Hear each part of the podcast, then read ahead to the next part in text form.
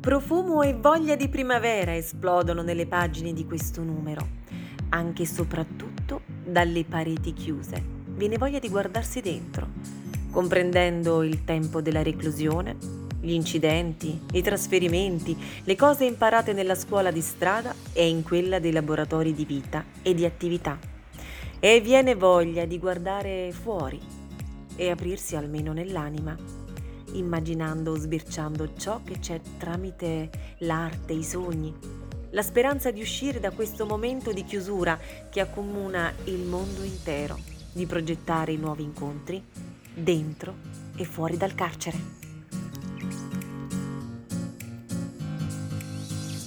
Il mensile è Diversamente Liberi. Lo potete leggere comodamente da casa andando sulla pagina Facebook ed Instagram di Mi Girano le Ruote oppure sul sito w w w punto mi girano le ruote punto i t.